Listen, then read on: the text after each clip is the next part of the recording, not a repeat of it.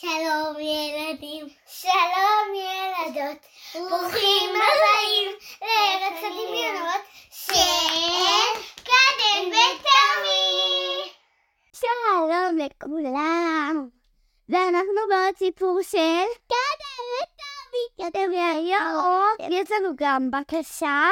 אני רוצה להציג ללירון. קדימה. איזה בקשה.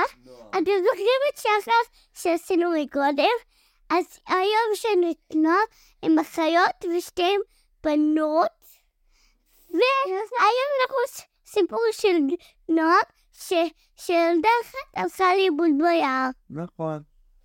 יאללה. צריך לפס סיפור סיפור. קדימה. סלאם. פעם, בכפר קטן, מוקף ביער עתיק, גרה ילדה נמרצת בשם אמילי. עם עיניים מלאות פליאה ולב מלא סקרנות, השתוקקה אמילי להרפתקה מעבר לגבולות הכפר המנמנם שלה. וכך, יום גורלי אחד, היא החליטה לחקור את היער המסתורי שלחש סודות וסיפורים של פעם. כן, טומי. נכון, יש שם יער בן צמד וזה, כן. אז אולי אצלנו גם אחד ביערים. אה, בוא נראה כולם מכירים אותו. יער הילדים. יער הילדים. יער החמודים. לא. בוא נחשוב בסוף איך נקרא ליער, וככה גם נקרא לשם של הפרק. טוב, אז זה לא הזמן עכשיו. בסדר, אנחנו בסוף נחליט על השם, וככה גם נקרא לפרק של נועם. חמושה בתרמיל שלה, מלאה בציוד ובנחישות, יצאה אמילי לדרך אל מעמקי היער. שם ריקד אור השמש מבעד לעלים, שהיא ציירה לעצמה דוגמאות על הקרקעית היער. אבל ככל שהעזה להעמיק, נראה היה שהשביל נעלם, והותיר את אמילי אבודה בין העצים. הפחד כרסם בליבה, אבל אמילי זכרה את דבריה של אביו. בזמנים של אי-ודאות, תסמכי על עצמך ועל העולם שסביבך. שאבה כוח מחוכמתו של אבא שלה. אמילי התקדמה, רוחה לא מתמסרת, צעדיה מונחים על ידי תקווה. בעודה ממשיכה, אמילי נתקלה במקהלה של יצורי יער, שכל אחד מהם הציע חלק מהפאזל, כדי למצוא את דרכה חזרה הביתה. בראשית, היא פגשה בינשוף זקן חכם שיושב גבוה בעץ, שחלק סיפורים... כן, טומי? איך הגעת אותו עם לשם גבוה בית? וואו, שאלה טובה. אולי אה, היא שמעה אותו, אולי הוא עשה לה קולות, אולי... אולי אה, לא היה הרבה עלים. אולי הוא היה ארץ גבוה, אבל לא כל כך גבוה. היא פגשה שוב זקן חכם שיושב על עץ, יושב גבוה בעץ, שחלק סיפורים עתיקים על היער ולחש סודות של הרוח. עם ידע חדש, אמילי המשיכה הלאה, מוחה בשפע של חוכמת הדורות. לאחר מכן היא נתקלה במשפחה של סנאים שובבים. התעלולים שלהם הביאו צחוק אל היער השקט, והם הובילו אותה לשביל נסתר. שם נחל גשש קיבל את... כן, טומי? תעלולים שרבים, הם רעים.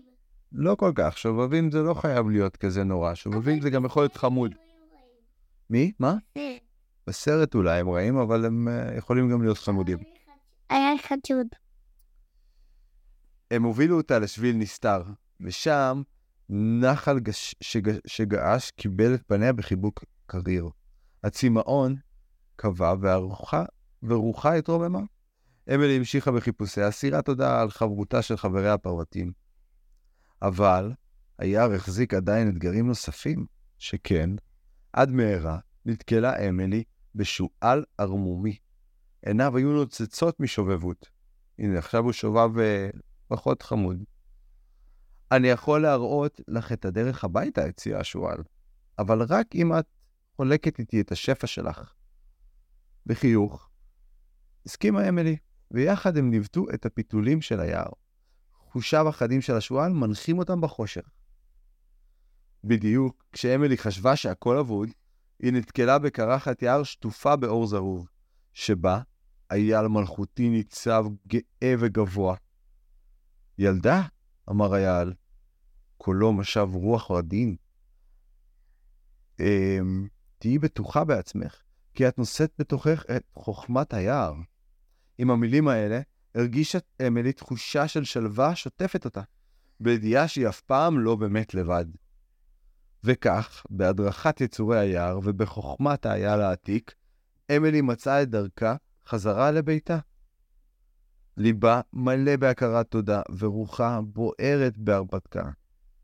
כשהתיישבה במיטה באותו הלילה, הדי המסע שלה ביער התעכבו בחלומותיה. תזכורת לכך שגם בזמנים האפלים והקשים ביותר, אור התקווה תמיד יזרח.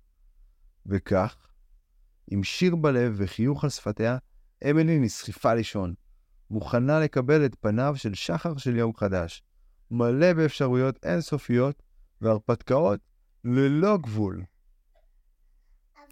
הופה, הופה, הופה, איזה סיפור. לא, זה נועם. אבל עכשיו, אנחנו צריכים לחשוב על שם ליער. אבל קוראת לסחר? לא קשור כלניות.